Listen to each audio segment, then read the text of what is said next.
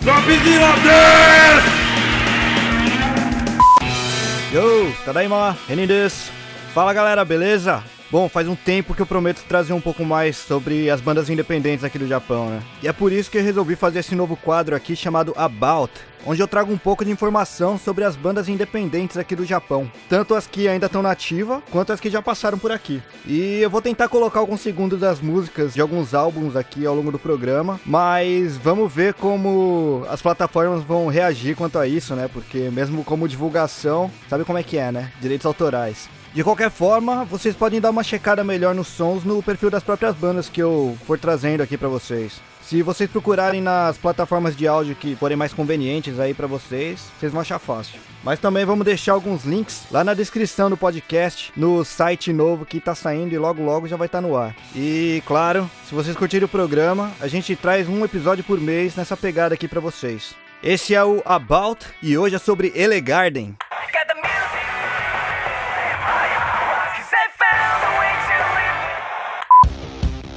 O Elegarden é uma banda de emocore e, bom, eu sei que alguns fãs vão chiar com a categoria que eu tô colocando essa banda, mas eles mesmos se definem como emocore e se eles estão falando que são, não sou eu que vou falar o contrário, né? A banda se formou no final de 1998, com Hirotaka Takahashi na bateria, Yuichi Takada no baixo, Shinichi Ubukata na guitarra e Takeshi Hosomi nos vocais e na guitarra base. Todos eles da província de Chiba, que fica ali encostada com Tóquio, né? É legal falar essa parte, porque Tóquio é onde concentra muitas das casas de shows independentes relevantes aqui do Japão. Tem algumas boas também em algumas outras cidades, como Osaka, por exemplo, mas o circuito grande mesmo tá aqui em Tóquio.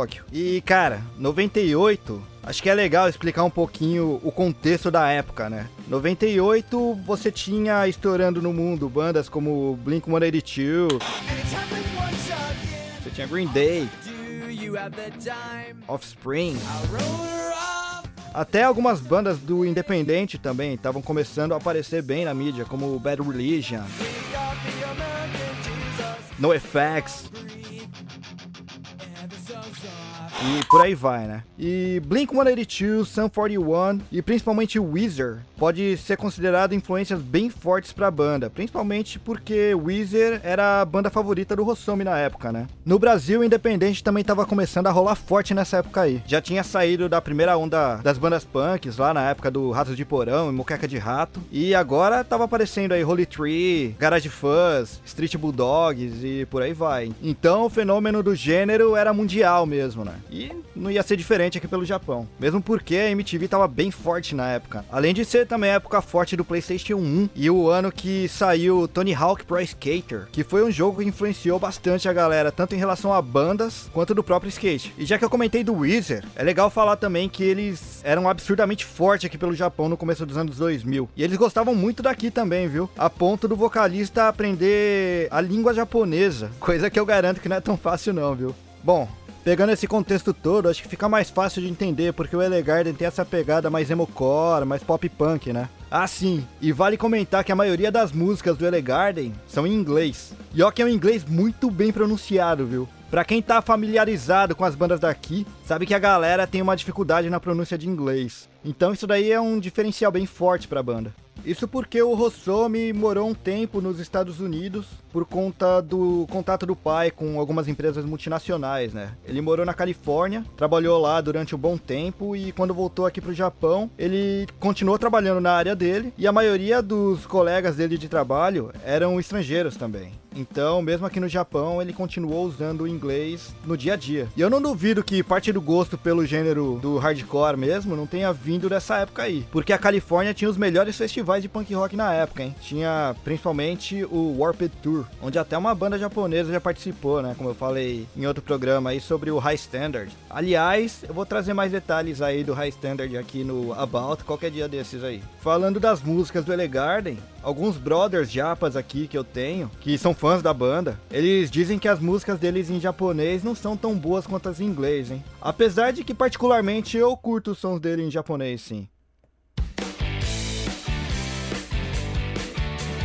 Em maio de 2000, a banda lançou o primeiro EP, chamado Stupid. E, bom, Esse é o único EP que, sinceramente, eu não consegui achar em lugar nenhum. Ele foi produzido por eles mesmos, pela própria banda, e foi seguido por um show solo no Shibuya Eggman, que aliás é uma casa de show independente bem conhecida por aqui, viu? Pelas bandas locais. E eu acho que um dia eu preparo um material sobre essa live house aí, porque vale a pena. Como eu nunca consegui ouvir esse EP, vamos seguir com a história.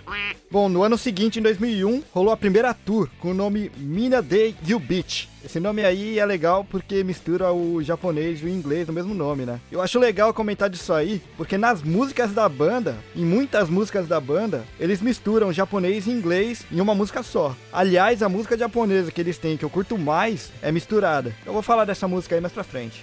Então, no ano desse show, eles fecharam com o selo indie Dynamord. E aí lançaram o primeiro EP com gravadora, com o título de Elegarden mesmo. E logo em seguida, eles já lançaram o single Barefoot. Cara, eu poderia até pular os EPs e os singles, mas tem um motivo de eu estar tá comentando deles aqui. Aqui no Japão, é tão comum as bandas lançarem EPs e singles que eles lançam numa quantidade muito grande. E apesar de muitas dessas músicas que estão no EP entrarem nos álbuns completos, é, algumas dessas músicas não entram. Então acaba sendo interessante procurar esses mini álbuns para quem quer conhecer um pouco mais do trabalho da banda. Mesmo porque até as músicas principais que acabam entrando nos álbuns completos, muitas vezes são gravações diferentes, são versões diferentes. Então vale a pena dar uma checada. É bem legal para colecionador também, né? Porque tem encartes diferentes e tudo mais. Bom, mas isso em se tratando de Japão, né? Que ainda possui um mercado forte de mídias físicas. Mas para quem não tá por aqui, mesmo esses EPs e singles acabam entrando nas plataformas de streaming hoje em dia, né? Eu não posso falar sobre todas as plataformas de streaming, mas pelo menos as que eu tenho, tem bastante singles lá. Então, pra galera do Brasil que tiver interesse, só dá uma procurada que vocês vão acabar achando. Mas voltando pra banda aqui. No ano seguinte, em fevereiro de 2002, lançaram mais um single. E esse single é importante de falar, né? Chamado de Yubiwa. É, por que, que é importante de falar desse single? Porque em abril, finalmente eles lançaram o primeiro full álbum mesmo, o Don't Trust Anyone But Us. E por que, que era legal falar desse single Yubiwa? Porque a música Yubiwa entrou no álbum, mas a música Don't Trust Anyone But Us não entrou. Aliás, a música Yubiwa ganhou um clipe também que é bem fácil de achar no YouTube, viu? Se você tiver interesse. Eu não tenho muito do que falar sobre esse clipe, ele é bem antigo e não tem uma qualidade lá muito grande, mas mas para quem curte a banda vale a pena dar uma checada pela parte histórica, né? Mas o fato é que o álbum e o clipe deram tão certo que a partir desse ano a banda começou a lançar um LP por ano, cara. Mas falando do álbum em si, honestamente, não é dos meus favoritos. Ele é um pouco mais cru e a mixagem dele é um pouco diferente do que a gente está acostumado, né? Eu falo a gente que curte o gênero, já que geralmente você tem as guitarras e o vocal um pouco mais equilibrado, enquanto aqui no Japão, uh, nessas demos assim, é comum você ouvir com a voz muito mais alta do que o resto, então dá uma certa estranheza para quem tá acostumado com a mixagem padrão do hardcore. Né? Mas aí é um gosto mais pessoal mesmo. E falando das músicas em si, nesse álbum uh, tem muita música que não tem muita rima, tem muita palavra solta, assim. E. Bom, ainda assim os ritmos são bem legais e vale a pena dar uma checada para quem tiver interesse. E no geral, foi um bom álbum de estreia, assim. Então segue alguns segundos aí de cada faixa do álbum Don't Trust Anyone But Us.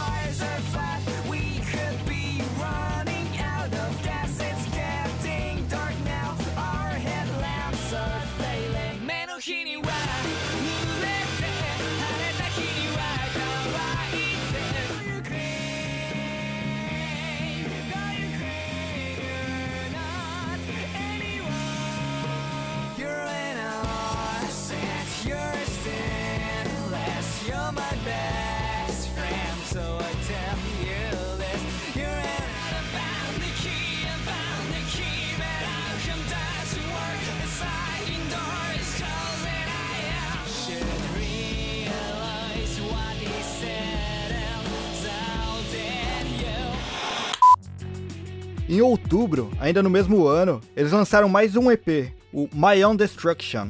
Nesse EP, a primeira faixa, chamada How We Used to Be, ele ganhou um videoclipe, que foi gravado numa live house também muito famosa chamada Cyclone.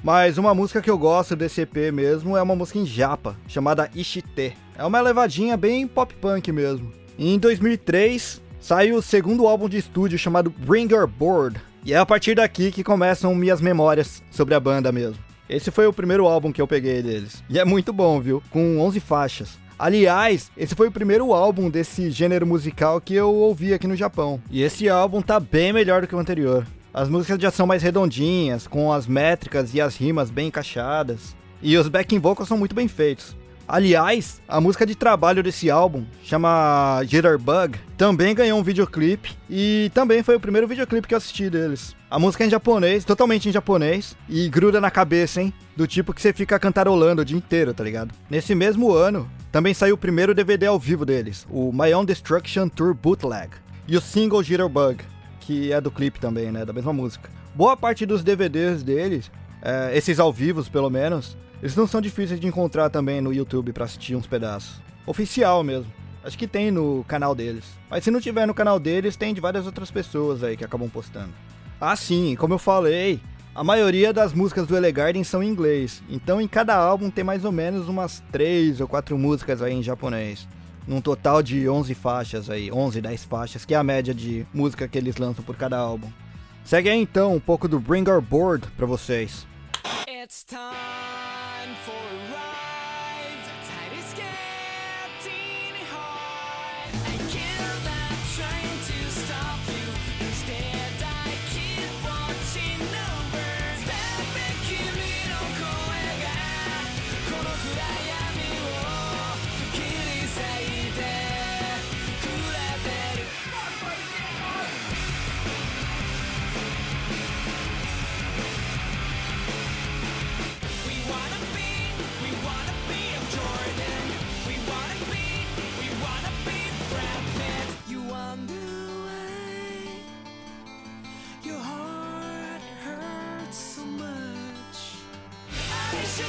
should back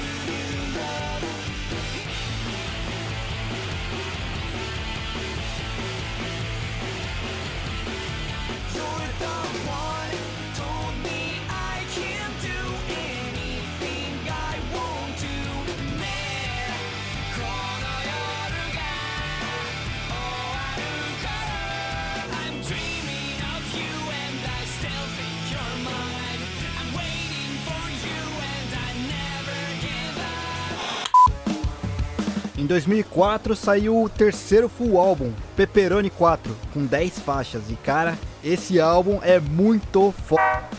Não é o meu favorito deles, mas tá ali no páreo, hein? Aliás, esse é o favorito da maioria dos meus brothers japas que são fãs da banda, viu? Nesse álbum especificamente, o som já tá bem mais polido, assim, e você consegue até comparar com várias bandas japas mainstream mesmo, assim, questão de qualidade.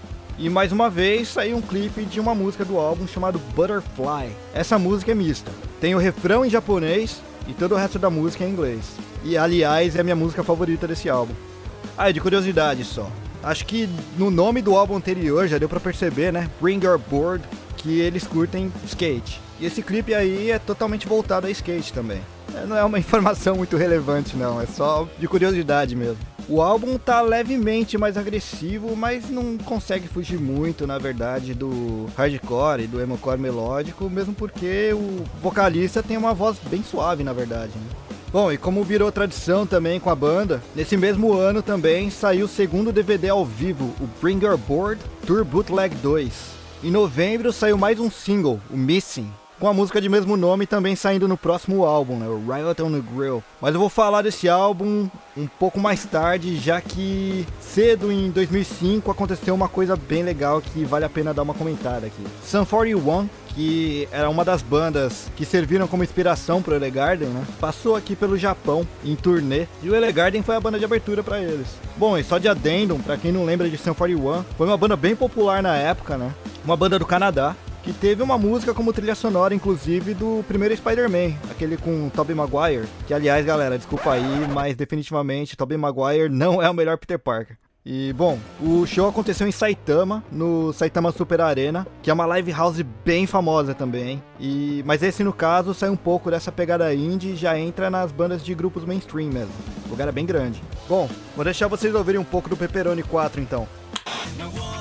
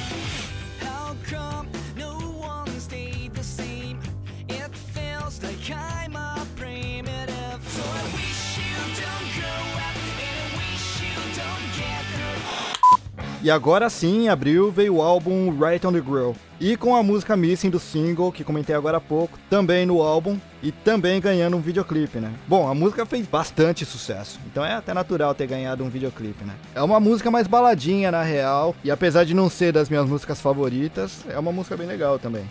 Aliás, esse álbum eu achei ele mais morno, assim. Ele tem umas músicas que foram mais populares aqui pelo Japão, mas eu ainda gosto mais do álbum Pepperoni 4. Mas esse álbum, inclusive, ganhou mais um videoclipe da música Red Hot, que também é uma música mais baladinha, assim. E ainda em 2005, claro, saiu o terceiro DVD ao vivo da banda, o Bad for Education Tour Cast Bootleg. Cara, eu falei pouco dos DVDs até agora, né?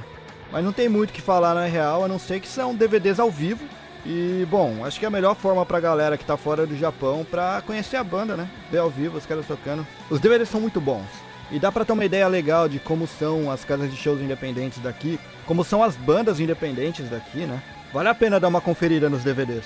E seguindo, em dezembro ainda sai o single Space Sonic. E esse sim pra mim é a melhor música da banda.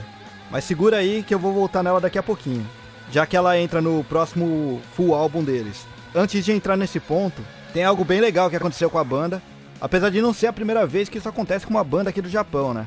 Em 2006, o álbum Right on the Grill é lançado nos Estados Unidos também, logo após o show no festival SXSW 2006, que aconteceu no Austin Convention Center, lá no Texas. E também rolou a turnê Japan Night US 2006, que rodou vários estados lá dos Estados Unidos, né? Nova York, Filadélfia, Chicago, Denver, Seattle e Portland. O legal é que enquanto eles estiveram lá, rolaram até algumas entrevistas que você consegue achar no YouTube, são bem legais. Pra quem entende inglês, recomendo dar uma checada lá nas entrevistas, hein? A turnê rolou muito bem, então justificou mesmo o lançamento da banda lá pelos Estados Unidos. Já no Japão, eles tocaram nos festivais gigantes Food Rock, Summer Sonic, o Nanamu Game Festival, o Rising Sun Rock Festival e dividiram o palco com bandas como Foo Fighters, cara. Foo Fighters. E aí já foi lançado mais um single da banda chamado Salamander, que aliás está no meu top 3 de melhores músicas da banda também, viu? E junto com o single saiu mais um DVD ao vivo da banda chamado Dog Bags. Segue aí então um pouco do Riot on the Grill pra vocês.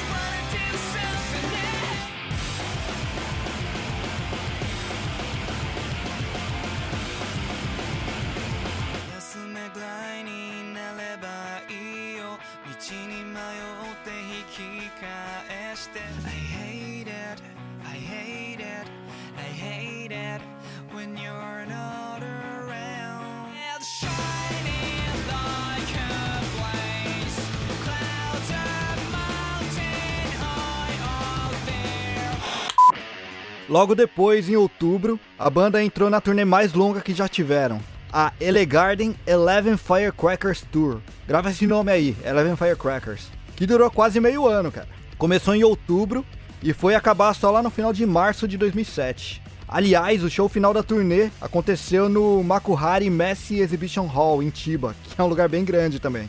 E só pra vocês terem uma ideia do tamanho da tour, foi tipo 30 mil pessoas, tá ligado? Em novembro, lançaram o que, na minha opinião, é o melhor álbum da banda, Eleven Firecrackers. Aliás, é por isso que eu falei pra vocês gravarem o nome. Cara, esse álbum é fo... E vendeu, hein? Pra vocês terem uma ideia, só na primeira semana vendeu cerca de 216 mil cópias, o que rendeu o primeiro lugar no Oricon Album Weekly Ranking, que é o ranking de álbuns mais vendidos por aqui, né? Aliás, outra curiosidade legal aqui. Apesar do tamanho que a banda chegou, ela nunca deixou de ser independente. O que acontece é que aqui no Japão, muitas gravadoras indies têm o mesmo poder de distribuição das gravadoras mainstream. Lógico, não a mesma fama, mas assim, se você for numa loja de CDs, que acreditem, aqui no Japão ainda tem bastante, você vai encontrar vários CDs independentes lá, independentemente do tamanho da loja. Elegarden estava em todas. Aliás, está em todas. É fácil de você encontrar os álbuns deles até hoje em dia. Para vocês terem uma ideia maior também do espaço que as bandas independentes têm aqui no Japão, é tão grande que você vê várias aberturas de games e de animes até, é, feitas por bandas independentes. Eu tô falando de títulos grandes mesmo, tipo a abertura do remake de Rockman X, que saiu no PSP há vários anos atrás já, era de uma banda independente. E aliás, uma banda independente que nem tinha um full álbum ainda. Bom, voltando pro Eleven Firecrackers, né? Dessa vez, quatro faixas do álbum ganharam videoclipe. E a qualidade nem tem como comparar com os clipes anteriores. Vocês pegarem Space Sonic, que foi a primeira música do álbum que ganhou o clipe, vocês vão ver algumas semelhanças com o clipe do In Bloom, do Nirvana. E esse clipe foi mesmo feito como uma forma de homenagem. Melhor música dos caras, com certeza. Aliás, toda vez que eu vou nos karaokês por aqui no Japão, eu acabo cantando essa música aí também. Em sequência, saiu o clipe do Salamander. E cara, esse clipe, a galera de fotografia tá de parabéns, viu? É simples, dentro de um galpão, mas boa parte do clipe foi feita em câmera lenta e eles pegam detalhes bem legais, assim. Em sequência, veio o clipe Firecrackers, que foi feito num show ao vivo, numa casa de show chamado Studio Coast. E por último, saiu o clipe da música em japonês Kokasen. Mas das músicas em japonês do álbum, eu recomendo a Ashu. Essa música é muito boa. É outra que mistura a parte da música em inglês e parte em japonês, mas a maior parte dessa música aí é em japonês. Bom, como eu comentei sobre o nome da turnê, Eleven Firecrackers, elas têm o mesmo nome porque essa turnê era para ser sobre esse álbum aí. Só que o álbum teve que ser adiado duas vezes. E a data do início da turnê foi chegando, né? Por isso que a turnê aconteceu antes do álbum. E se quiserem ver como foi a turnê, saiu o DVD ao vivo Eleven Firecrackers Tour 2006-2007 After Party. Bora então ouvir um pouco desse álbum aí dos caras, Eleven Firecrackers. Segue aí.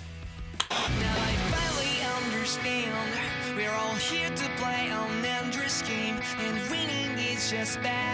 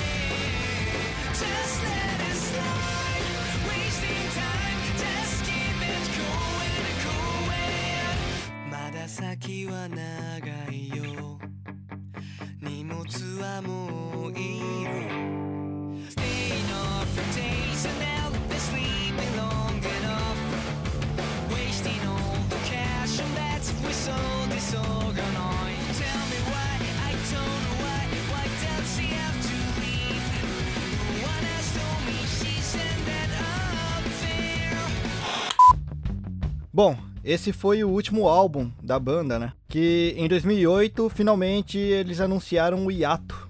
Mas eles não suspenderam as atividades ali de imediato, não. Em julho, eles lançaram um álbum com as melhores músicas chamado Ele Garden Best, 1999 a 2008. E em setembro eles fizeram seu último show no Studio Coast também. E esse show saiu também no último DVD chamado 2008-0907 Studio Coast. Bom, o nome é nessa sequência de números aí, porque aqui no Japão primeiro veio o ano, depois o mês e depois o dia, né? Esse DVD saiu em 2009. Bom, como eu disse, foi um hiato e não um término, né? E em maio de 2018, depois de 10 anos, a banda volta ativa com a tour The Boys Are Back in Town 2018 e continuaram com os shows até o começo desse ano de 2020, onde logicamente tiveram que cancelar os outros shows por causa da pandemia. E depois desse caos todo, eu espero que a banda continue nativa, né? E traga material novo, principalmente. Galera, espero que vocês tenham curtido o conteúdo. Mandem o feedback pra gente saber o que vocês acharam aí do episódio. E se curtiram, logo menos a gente traz outras bandas aqui pra vocês. Ah, a gente tá no Facebook, no Instagram e no Twitter como DropzillaCast. E logo logo o site dropzillacast.com vai estar no ar aí pra vocês também. Valeu por ouvirem até aqui. Eu sou o Renin de Tóquio e esse foi o About do Dropzilla. Já né?